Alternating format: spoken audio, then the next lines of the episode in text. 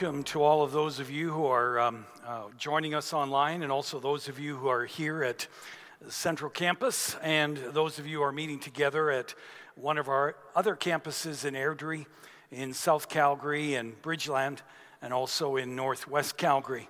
Well, as you just saw in the video a moment ago, on the weekend of December 1 and 2, our entire church, including all of our campuses, will be coming together uh, for our Christmas um, Center Street presentation. And the, the good news of Jesus Christ is going to be clearly communicated on that weekend. And so I want to encourage you to invite someone to come with you.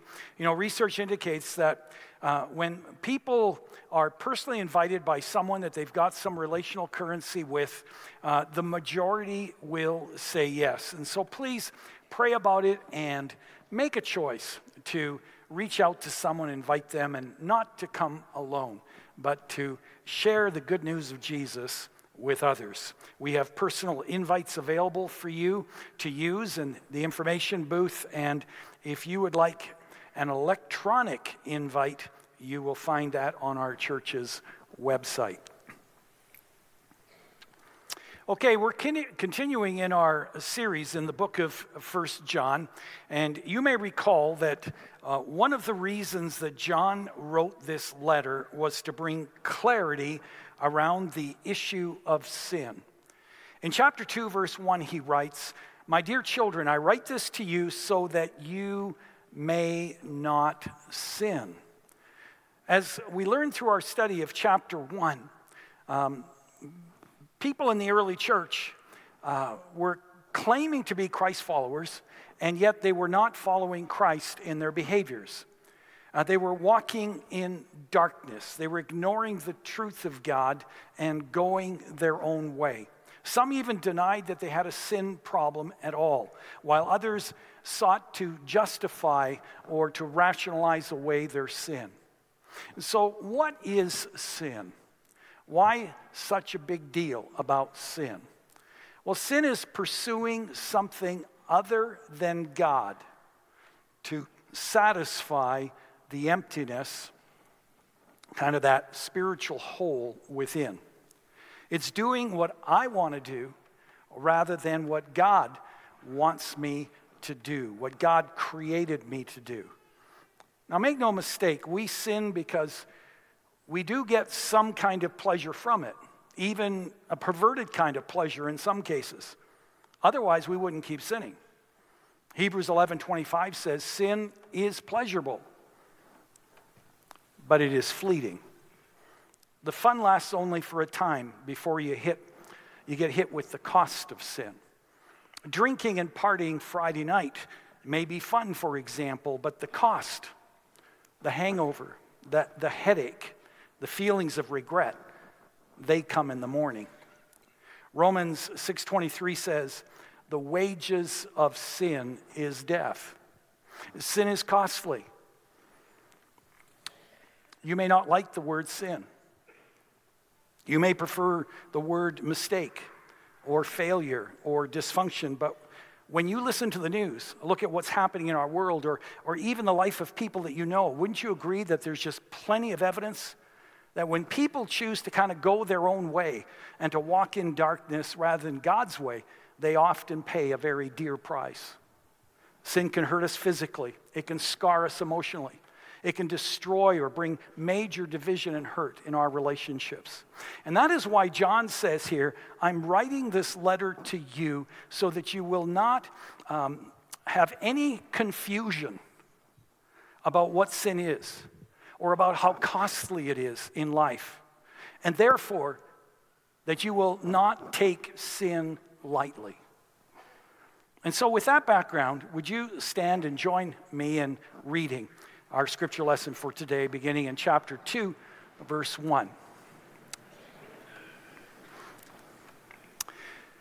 My dear children, I write this to you so that you will not sin. But if anybody does sin, we have an advocate with the Father, Jesus Christ, the righteous one. He is the atoning sacrifice for our sins, and not only for ours, but also for the sins of the whole world. Our Heavenly Father, again, our hearts are open to you. Thank you for uh, inspiring John to write these words. And Lord, we want to understand them. And so we just reach out to you and, and ask that you would teach us, Lord, and that you would uh, help us to, uh, to receive what you would say to us, and that you give us the courage, Lord, to uh, respond to whatever you call us to do. We pray it all in your precious name. Amen. You may be seated.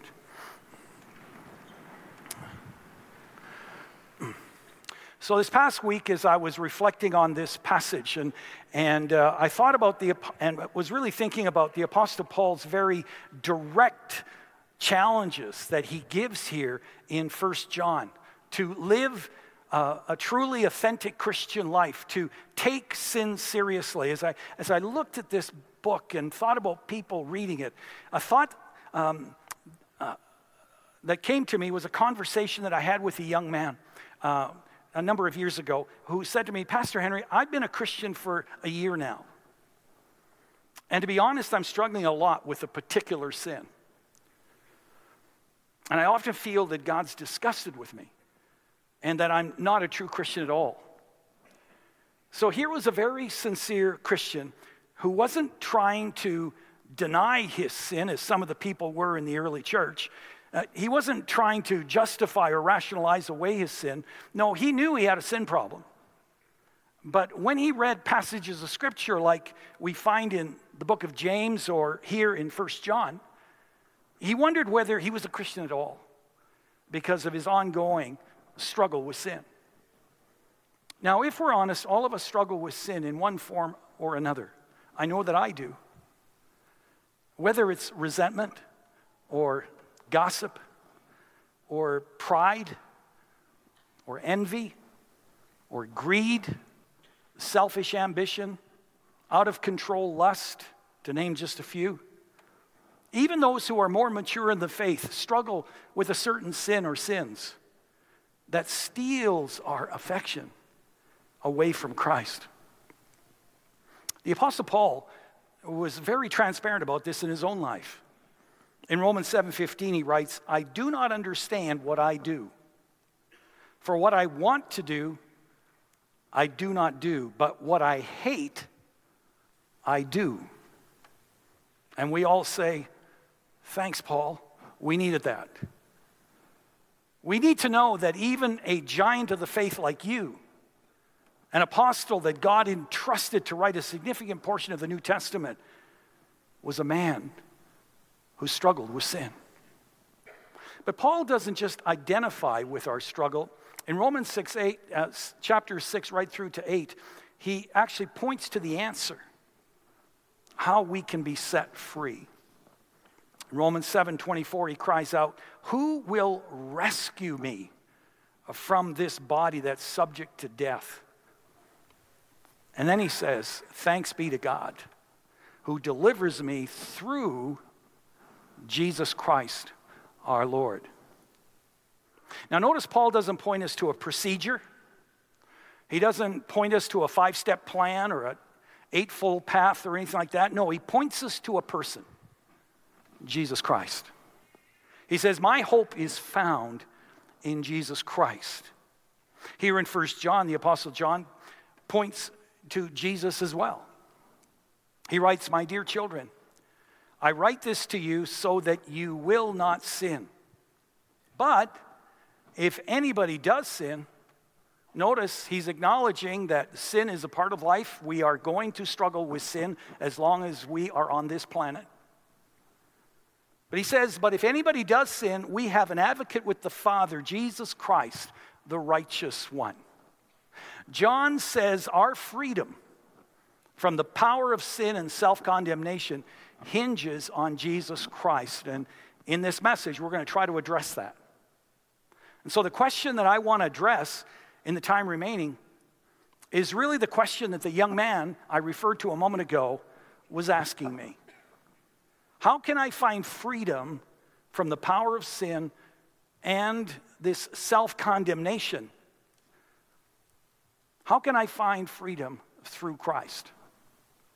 Well, to answer that question, I want to spend most of our time in Romans 5 up to about uh, Romans 8, because the Apostle Paul gives a more in depth response to the issue than the Apostle John does here.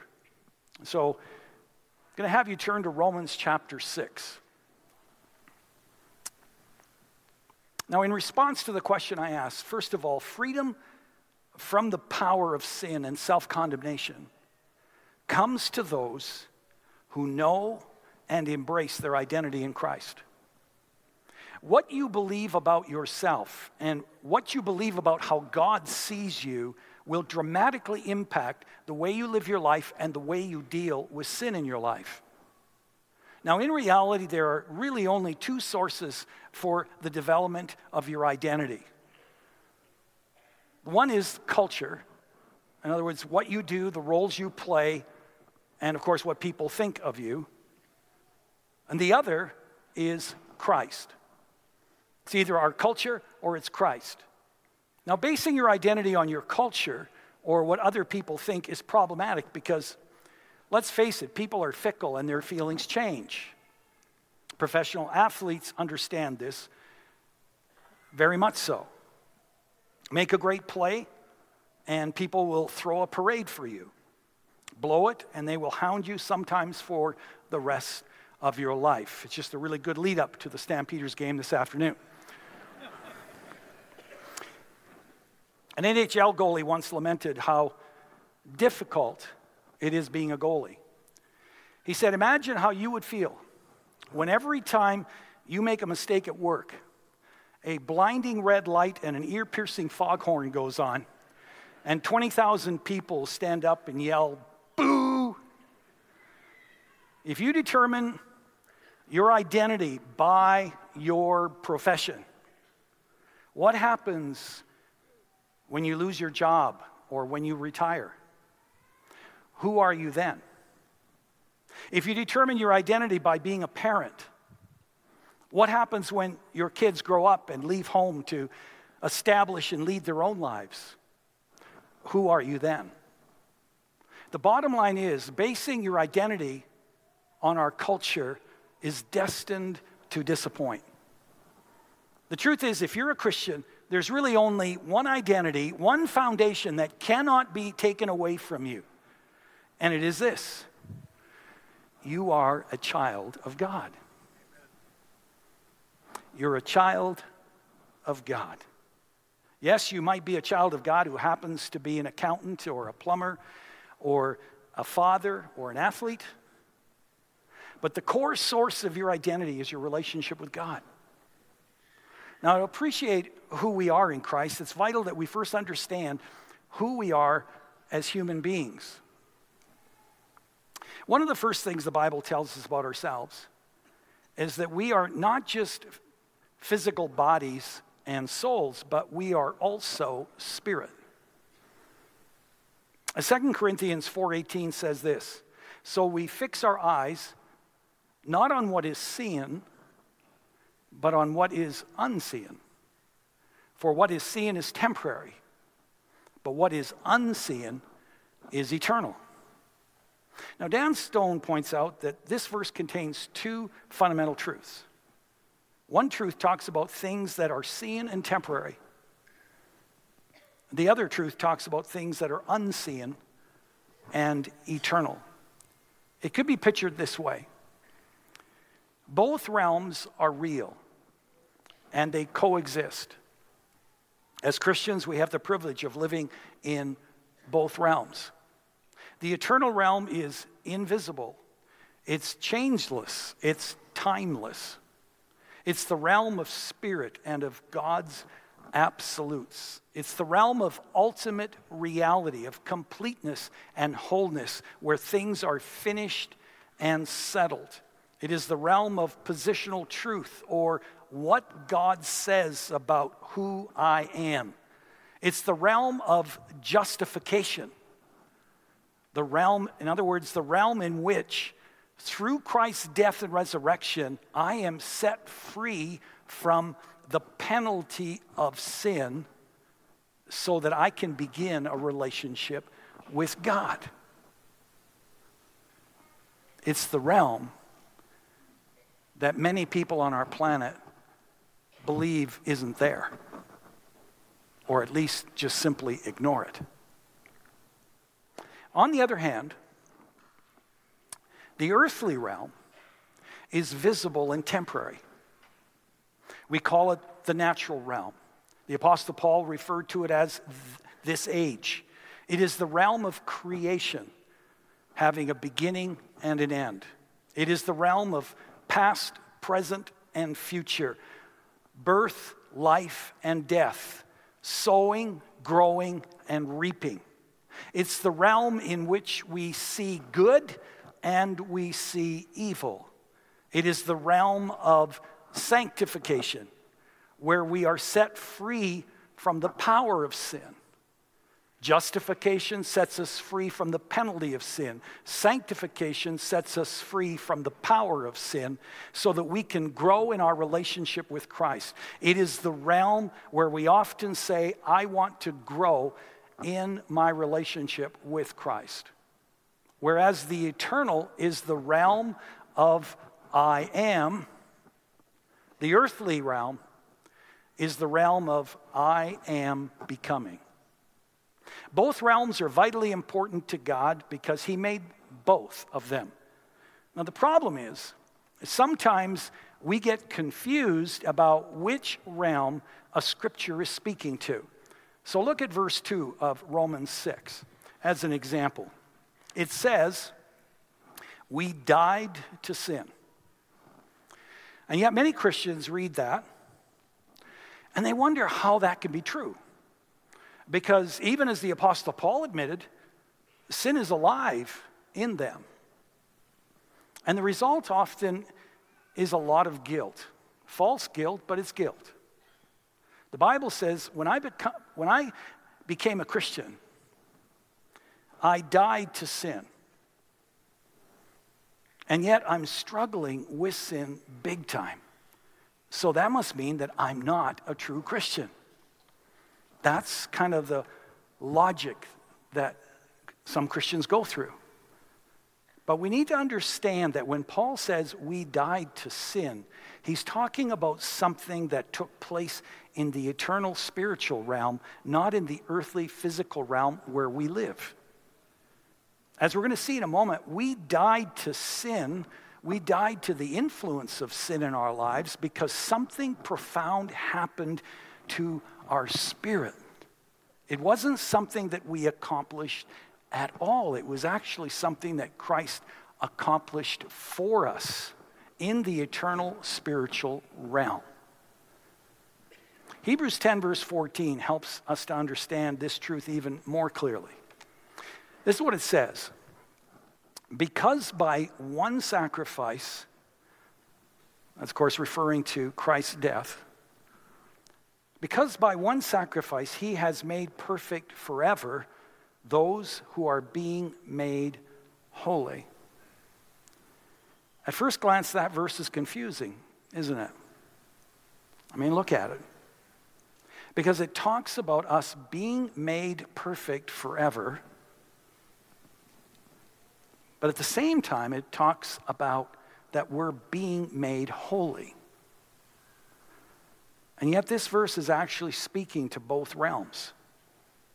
When Jesus died on the cross and then rose again from the grave, something happened in the spiritual realm that has the capacity to not only change each of us, but also how God sees us.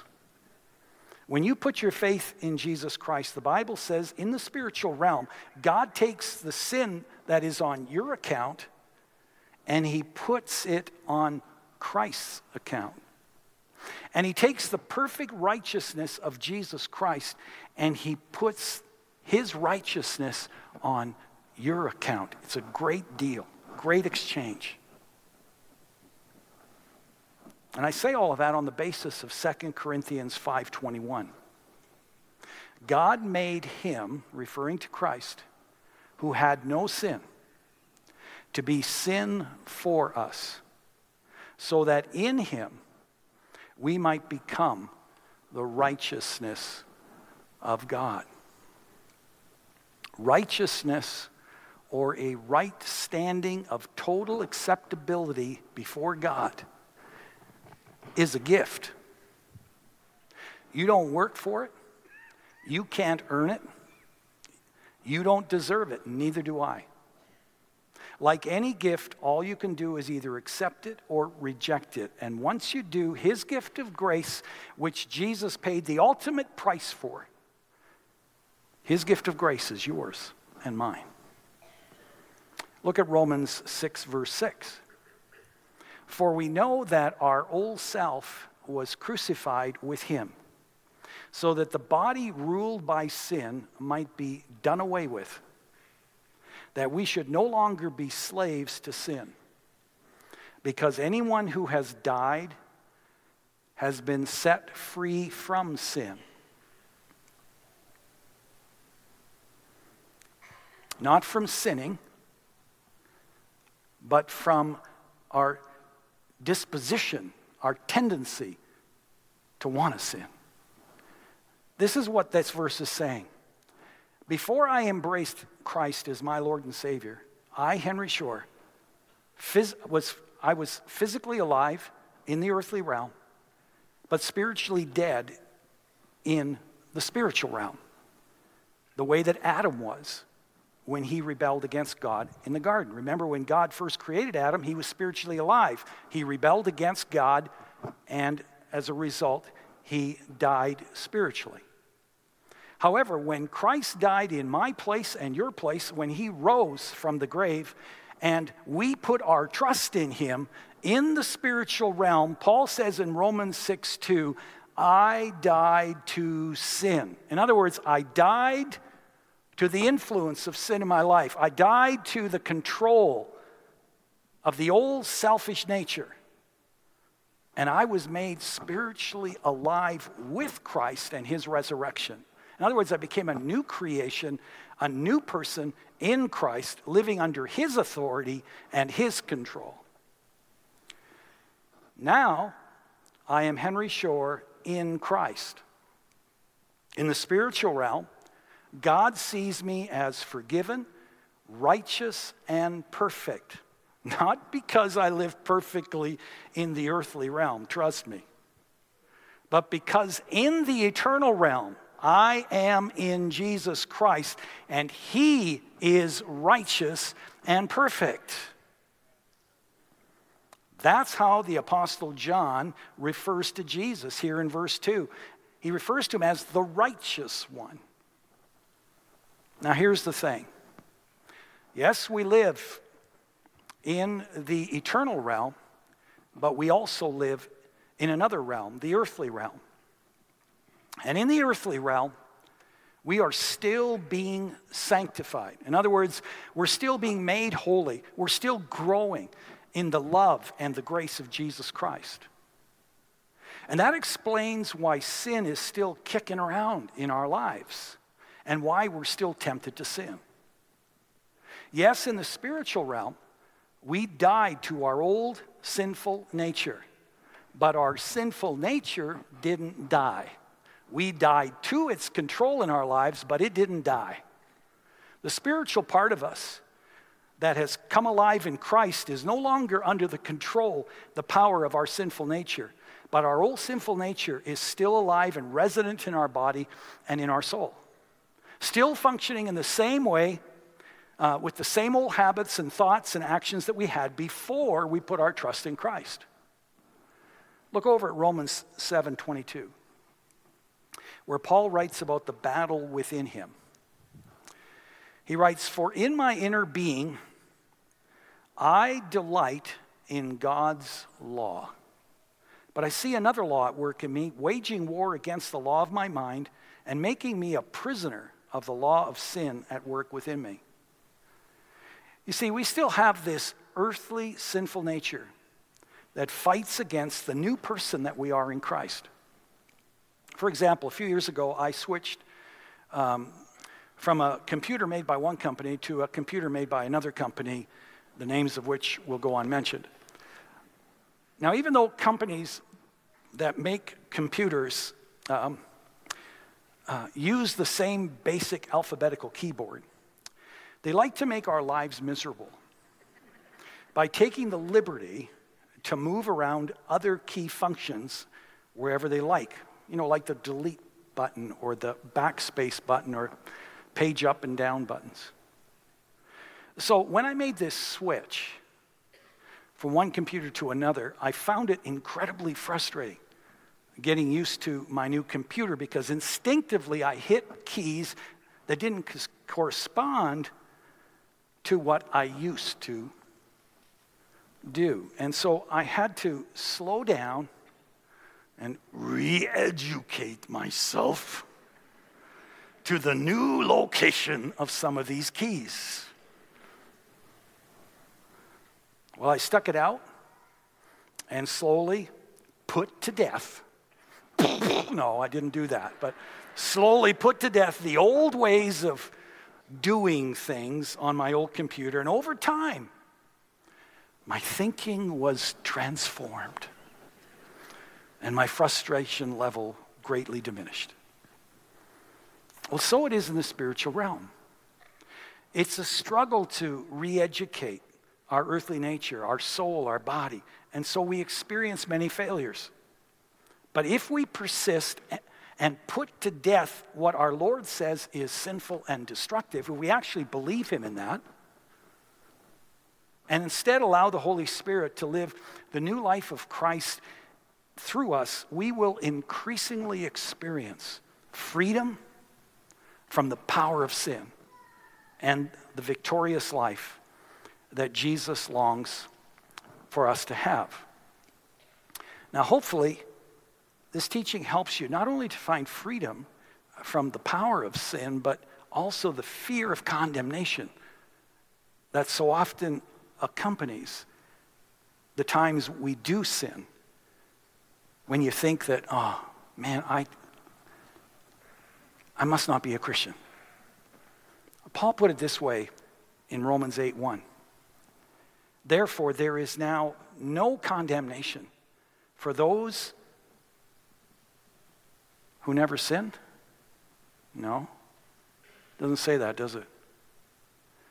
There is no condemnation for those who are in Christ Jesus.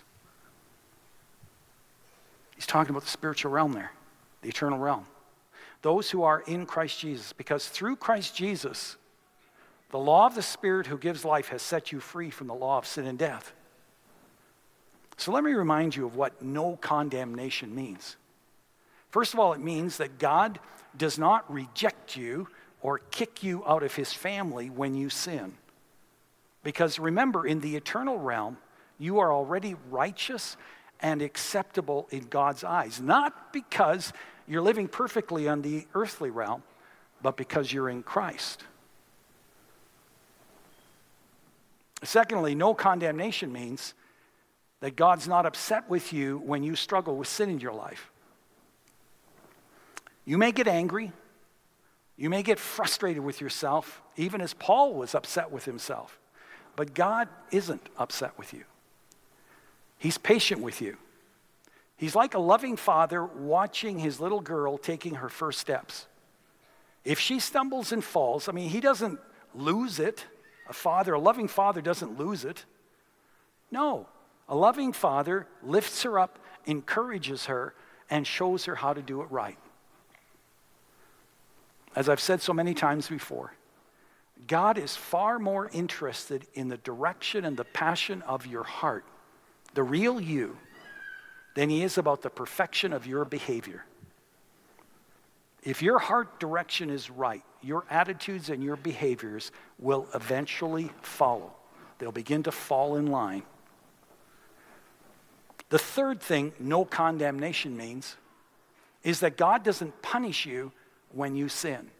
Because remember, in the spiritual realm, you are no longer the object of God's judgment. You're no longer the object of God's wrath. Why do I say that? Because Jesus took all of God's wrath that was directed at you and me, He took all of that and He put it upon himself on the cross. As his forever child, He no longer relates to you as a judge, but as a loving father. Christ paid the sin, he took the wrath on himself. Now, having said that, let me give, let me be very clear that Paul is not giving us license to sin. I want you to notice that Paul clearly challenges us, as does the Apostle John in 1 John, not to sin. If you look at Romans 6 1, all right, let's, let's just go there for a minute. This is what he says What shall we say then? Shall we go on sinning so that grace may increase? By no means. Go down to verse 15. What then? Shall we sin because we are not under the law but under grace? By no means. Now, what is, you know, what does by no means mean? By no means. That's what it means.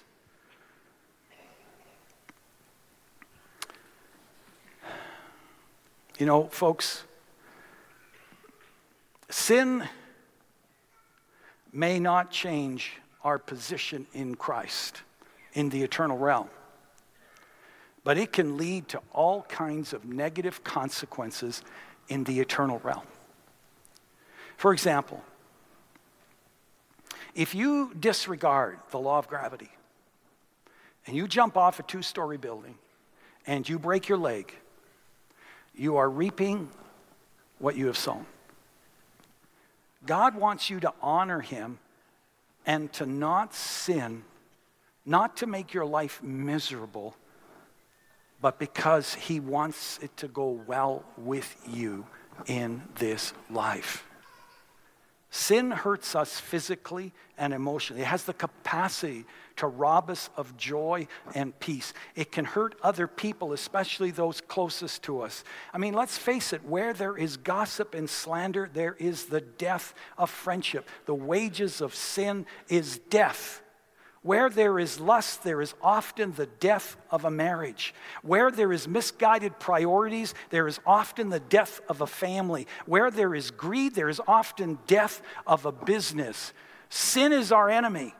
Sin has resulted in our greatest regrets. Sin also breaks our fellowship with God. Our relationship with God isn't broken, but our friendship with Him can be as long as we walk in darkness. And furthermore, when you sin and you walk in darkness, you limit God's power in your life. God wants to make a difference through you. But when you're walking in darkness, that ain't going to happen. John 15, verse 4, Jesus said that if we want to bear fruit, we need to remain in the vine, connected to the vine. We need to stay in fellowship with God. And finally, sin also brings loving discipline from the Lord. In Hebrews 12, 6, it says, The Lord disciplines those he loves. No less than a loving parent disciplines a child that he or she loves. When you get off track, when, when you sin and you walk in darkness, God loves you enough to get your attention in some way in order to bring correction back into your life and back into the light of His truth. Again, He doesn't punish you. And please note the difference. The purpose of punishment is to enact judgment for wrongdoing. That was paid for by Christ on the cross. It's done. The purpose of discipline is to correct and to promote growth, spiritual growth, so that we'll become all that God created us to be. And so, first of all, freedom from the power of sin um, and self condemnation comes to those who know and embrace their identity in Christ. And I say, who know and embrace their identity in Christ because knowing who you are in Christ doesn't go far enough. You have to embrace it. You have to put your faith in it. You have to act on it. Look at Romans 6:11. In the same way, count yourselves dead to sin, but alive to God in Christ. Paul says, count on it to be true. You died to the influence of sin, to the control of sin in your life. You're no longer a slave to sin, but now you're alive in Christ and you have His power at your disposal. Every day, you will experience all kinds of temptations that will make you wonder if you actually died to sin. But God says, Don't you doubt me on this. A transformation has occurred in your life in the spiritual realm. So don't act on the basis of your feelings, rather, act on the basis of your faith, knowing that you are a new creation in Christ Jesus, that sin is no longer your master, and therefore you don't need to give in to temptation and sin. And then, secondly, freedom from the power of sin and self condemnation comes to those who offer themselves to God. Doesn't just come to those who know and embrace their identity in Christ, but also those who offer themselves to God. Look at Romans 6:12. Do not offer any part of, of yourself to sin as an instrument of wickedness but rather offer yourselves to God as those who have been brought from death to life. And offer every part of yourself to Him as an instrument of righteousness. For sin shall no longer be your master, because you are not under law, but under grace as someone who has come alive in Jesus Christ, as someone who is totally forgiven and accepted by the Lord in the spiritual realm, you and me now have a choice. We can present or offer ourselves to Christ to live his life through us, or we can present ourselves to the temptations and lusts that are still kicking around in our body. Christ wants to live his life through us, but we have to offer or we have to surrender our minds, our emotions, our wills, and our bodies to him. He won't force himself on us, he's a gentleman. Paul writes in verse 13 do not offer parts of your body to sin as instruments of wickedness, but rather offer yourselves to God. Now, I want you to notice on that verse, I don't know if you can put it back up, that Paul personifies sin. He's talking about sin like it's a separate entity, almost like another person.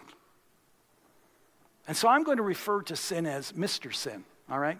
Just to help us understand more completely the point that Paul's making us here. And really, Mr. Sin is the old nature.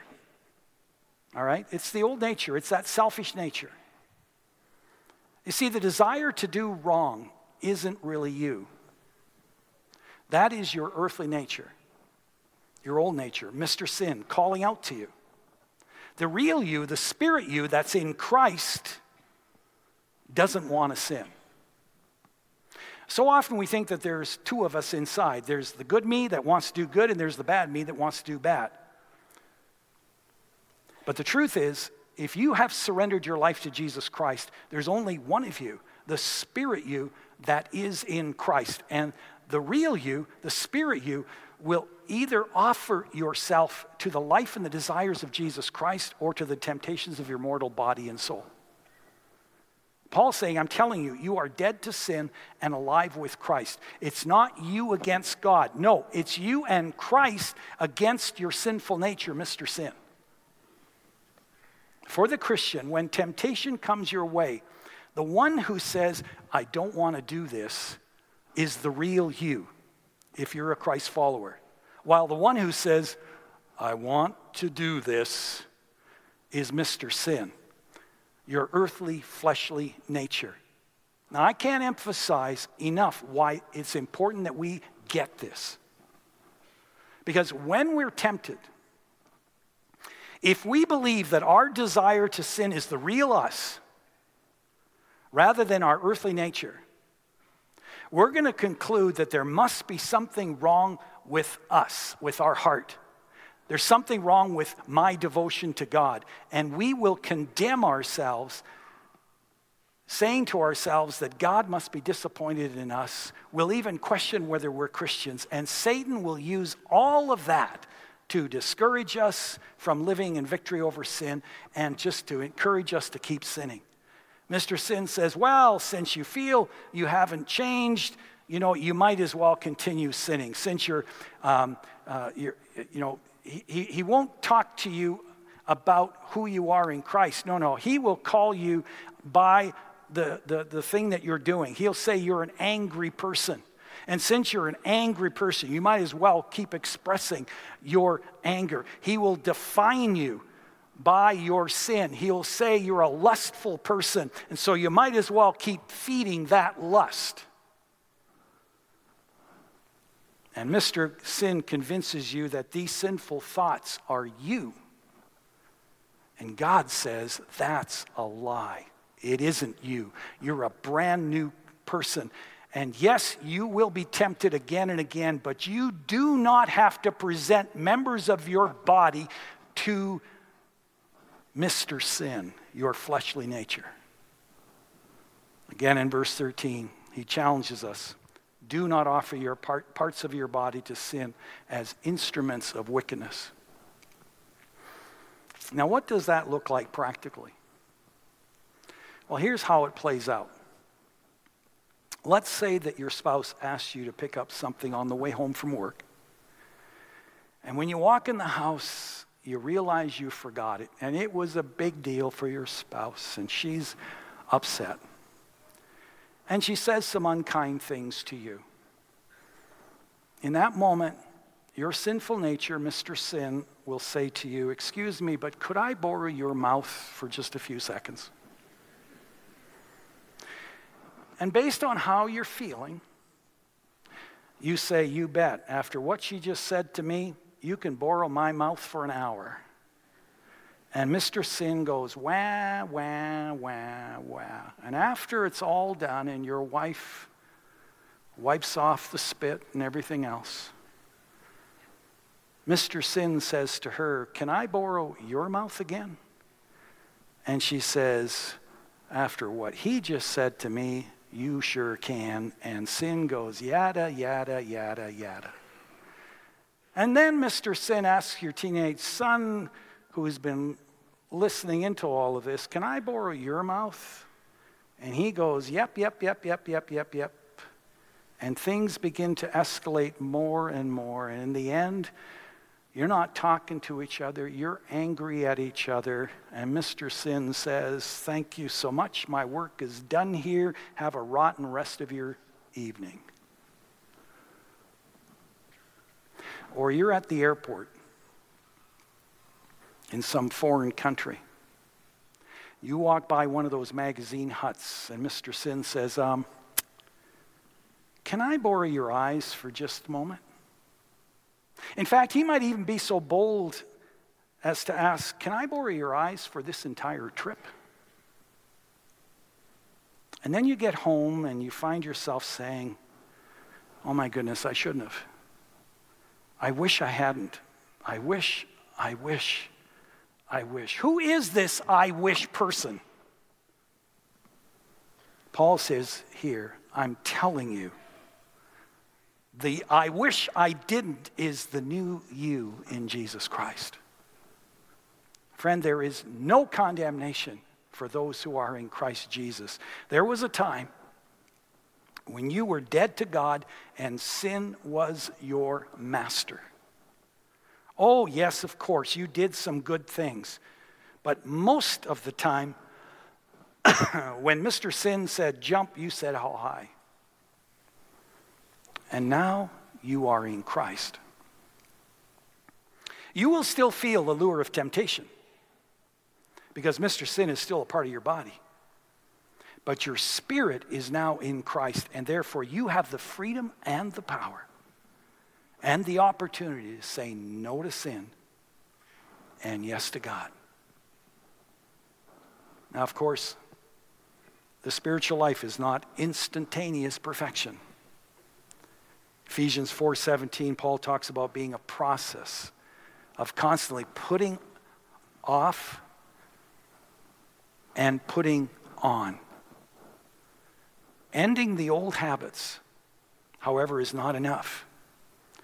Unless we replace them with new habits, we will not make lasting progress.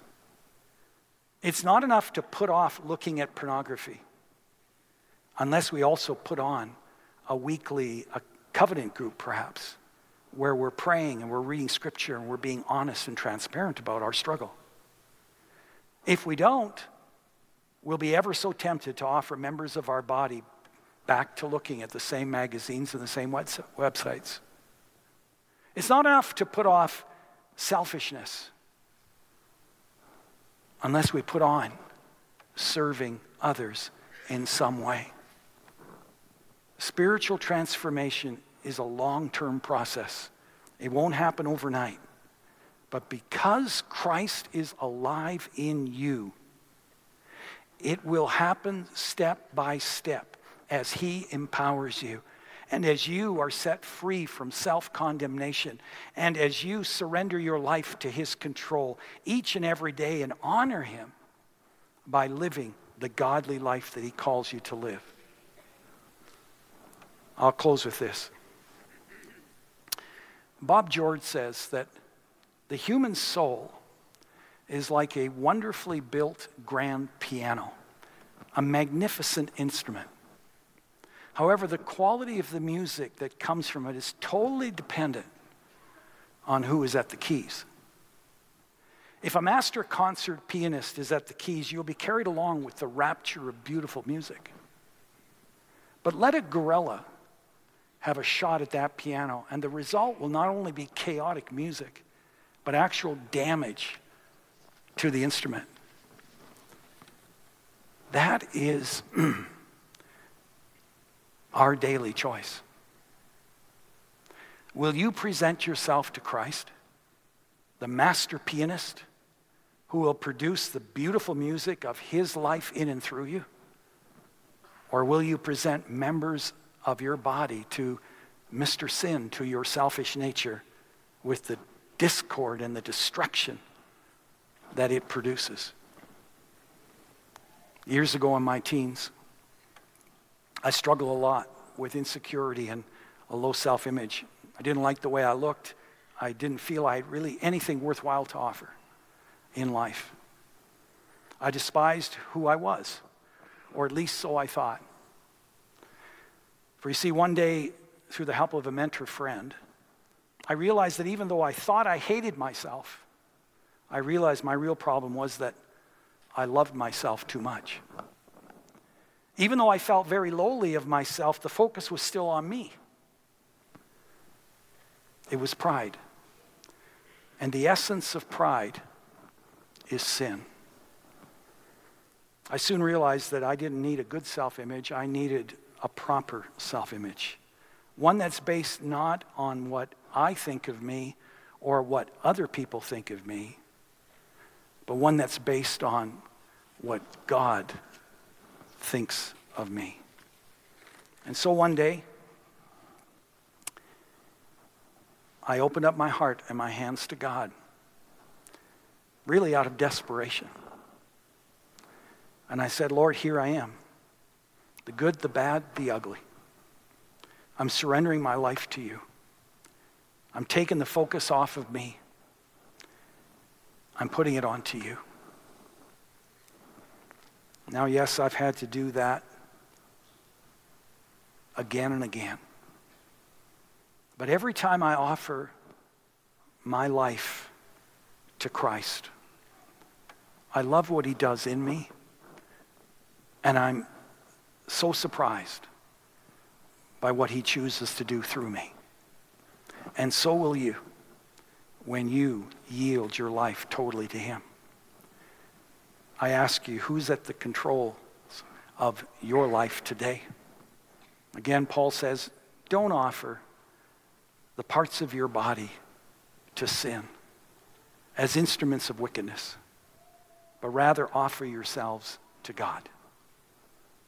May it be so for each of us, to the glory of God and for the sake of a world that needs the Jesus that we know and love. Would you please stand for closing prayer?